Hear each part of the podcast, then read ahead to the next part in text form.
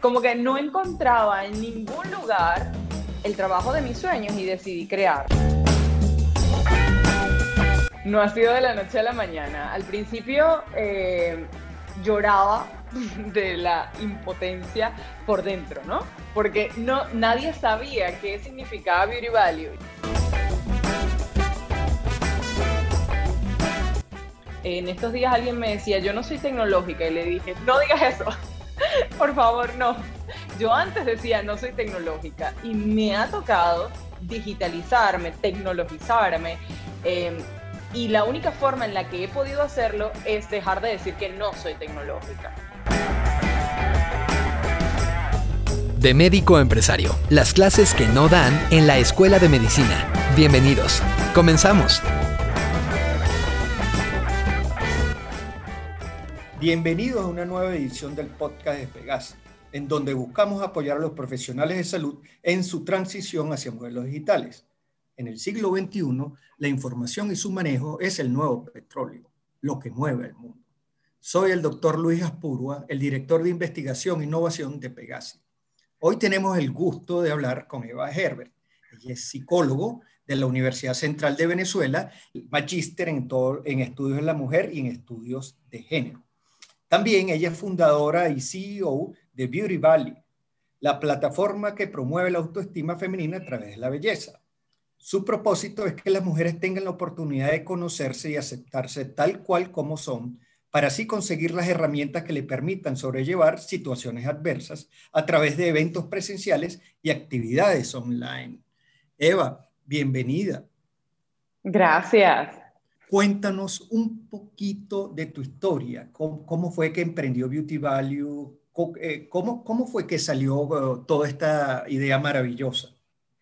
Bueno, esta idea maravillosa, gracias por definirla así, em, surge como consecuencia de haber sido despedida del trabajo de mis sueños. Yo trabajaba en un centro em, y tuve la oportunidad de vivir de cerca cómo quería impactar en las mujeres.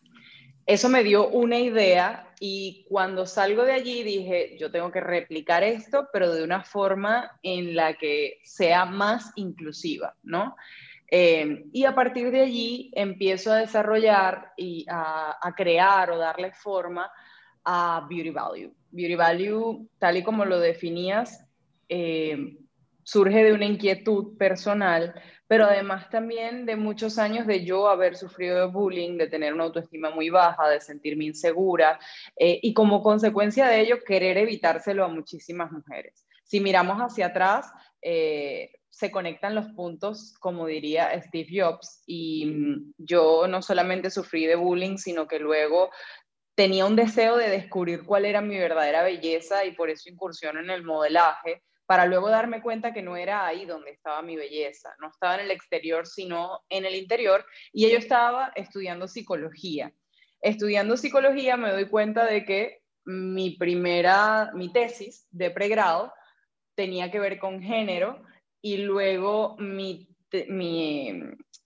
investigación de secundaria también hablaba sobre mujeres y eh, es allí cuando decido estudiar una maestría en estudios de la mujer. Entonces, básicamente tengo muchísimos años de mi vida dedicada a estudiar la feminidad. Excelente. Ahora, pues como vemos, como, como ocurre también en muchas oportunidades, pues eh, ocurre, hubo un problema y ese problema, pues hay dos alternativas. O uno se pone a llorar y se sienta o se hunde, o uno lo toma como una gran oportunidad para salir adelante. ¿Cómo fue que, pues, eh, tomaste eso y creaste Beauty Value?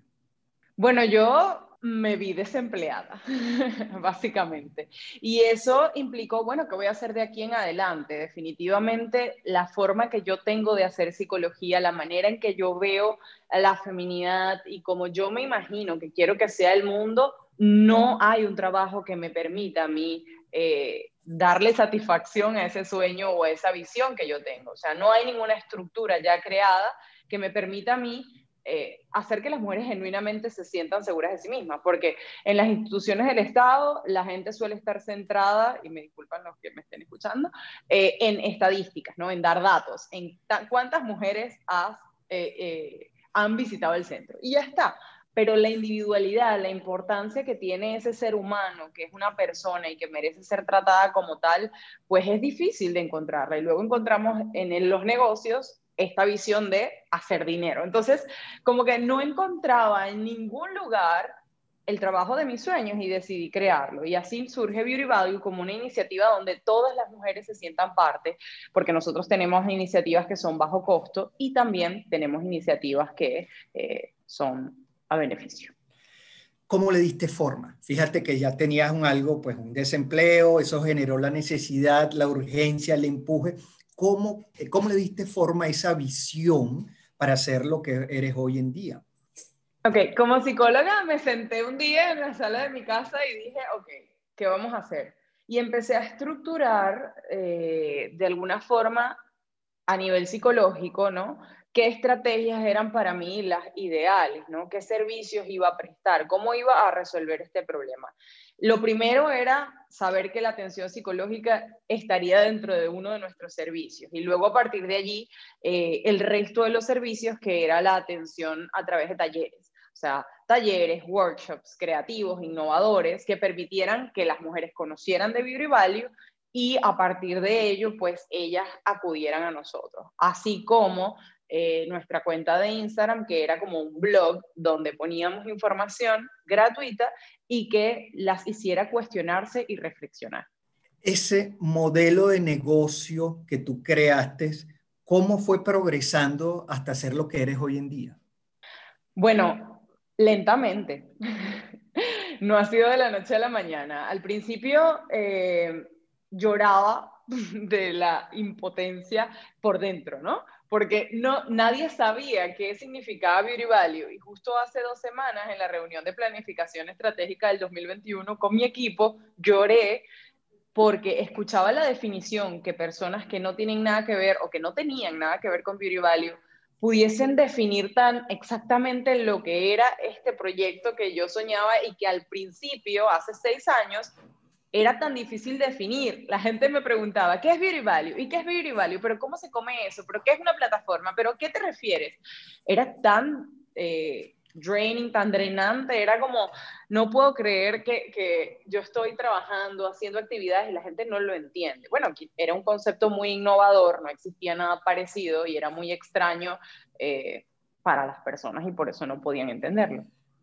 El, fíjate que tú hablaste que tienes seis años y que de alguna manera lloraste cuando te diste cuenta de que lo agarraron. Clic, hiciste, hicieron clic. ¿Cuánto tiempo lleva eso, de acuerdo a tu experiencia? Compartir la idea, compartir la visión y que la adopten la visión. Hace tres años. Yo creo que el 2017 fue un año fundamental para Beauty Value, cuando el Departamento de Estado de los Estados Unidos nos reconoció como uno de los emprendimientos de mayor impacto en Latinoamérica y el Caribe. Fue como, ok, parece que lo que yo hago ya se entiende, tiene impacto y alguien está reconociéndolo.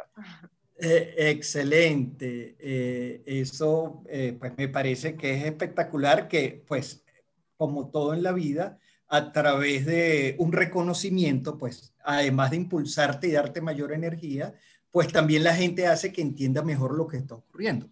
Vamos a hacer un breve corte y venimos con la segunda parte de la entrevista. De médico a empresario. Las clases que no dan en la escuela de medicina.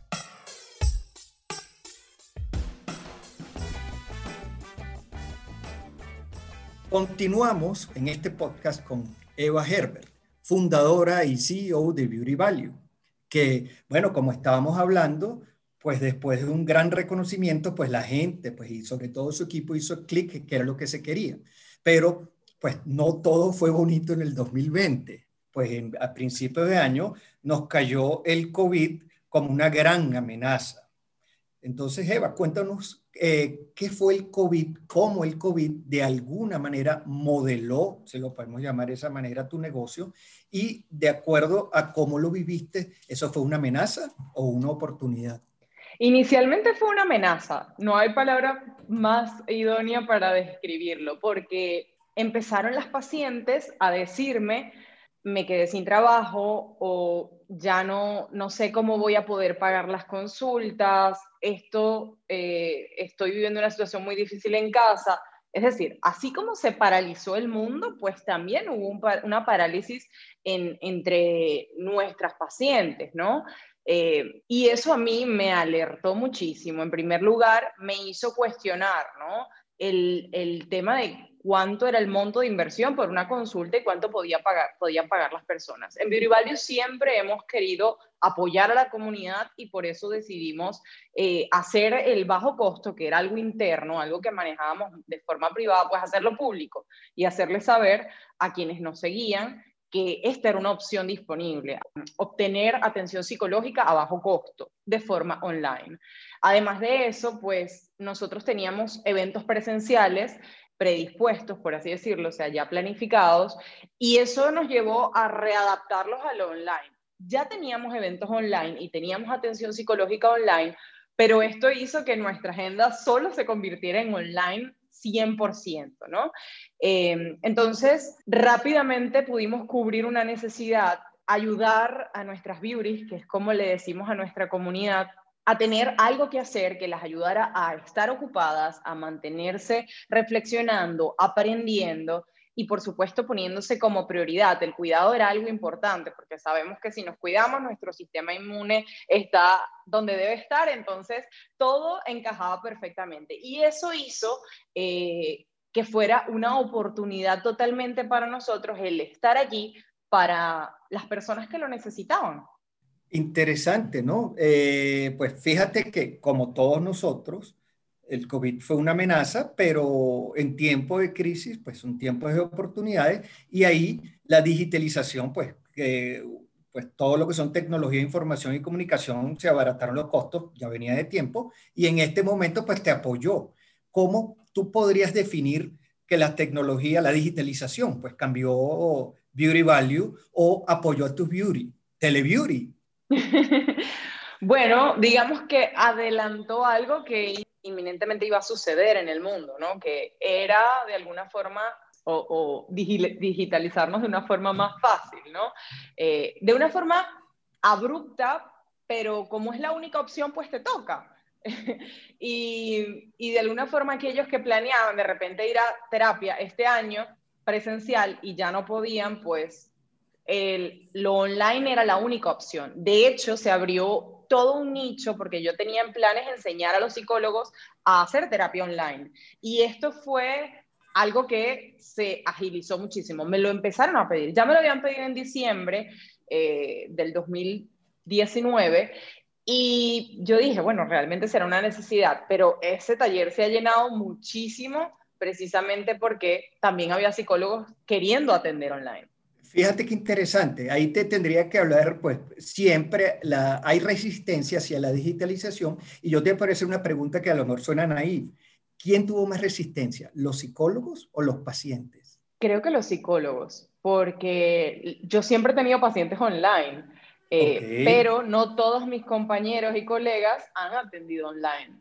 Ok y cómo después de haber corrido, pues, pues una es eh, mandatoria, pues no había otra forma, y ahorita que se ve la luz que pues ya están saliendo las vacunas, aparentemente el 2021 va a ser un año que por lo menos va a ser más optimista, también hay que estar claro de que eh, las vacunas van a tardar un tiempo en llegar, pero ¿cómo tú ves la digitalización llegó para quedarse o nuevamente cuando volvamos a ser el mundo feliz? Eh, pues la digitalización pasa otra vez a la gaveta. Llegó para quedarse, o sea, todos necesitamos abrazos y el contacto presencial sin duda alguna, pero lo digital ha sido una opción. Una empresa que de repente no consideraba reunirse eh, por acá a, nivel online, pues ya lo debe estar pensando. Eh, ¿Para qué movilizar a todo un equipo y gastar en una oficina, alquiler, etcétera? Cuando podemos cada quien desde casa, incluso ser hasta más eficientes, que hay muchos estudios que han determinado que la, rentabilidad y la eficiencia de los equipos ha aumentado porque las personas se sienten más descansadas eh, en casa.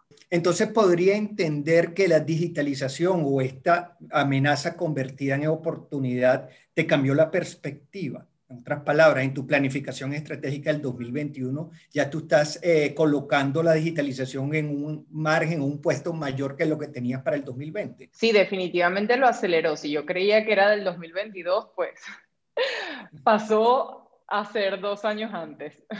Excelente. Ahora pues que ya estamos en la parte final del podcast eh, y pues, estamos entendiendo que la digitalización llegó para quedarse eh, y bueno, ya montaste un modelo de negocio el cual eh, genera mucho valor. ¿Cuál es el futuro de Beauty Value? Sería la primera pregunta. ¿Y qué recomendación podrías darle a las personas que nos están escuchando en este momento? Bueno, el futuro de Virvalue es seguir atendiendo pacientes a nivel online y seguir brindando talleres y productos digitales cada vez más en material descargable. De hecho, tenemos una sorpresa con una comunidad digital que estamos creando, entre otras cosas.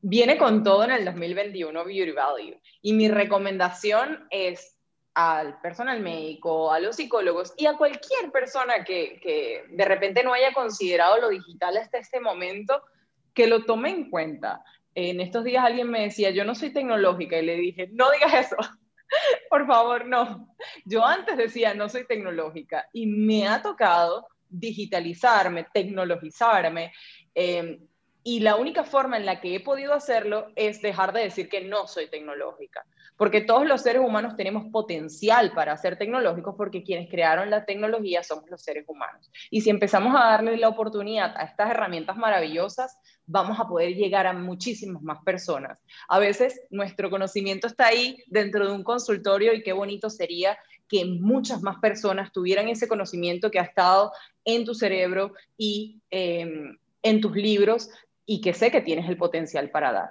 Wow. Muchísimas gracias, Eva, por esta gran oportunidad y pues esta eh, charla tan, tan espectacular que hemos tenido. Gracias a ti por la invitación. No, vale, con gusto. Y también muchas gracias a la audiencia por escucharnos y estar en la vanguardia médica con Pegasi. Los esperamos en los próximos podcasts de interés para toda la comunidad de salud. Ok, ok, la clase se termina por ahora. Esto fue De Médico Empresario, las clases que no dan en la Escuela de Medicina.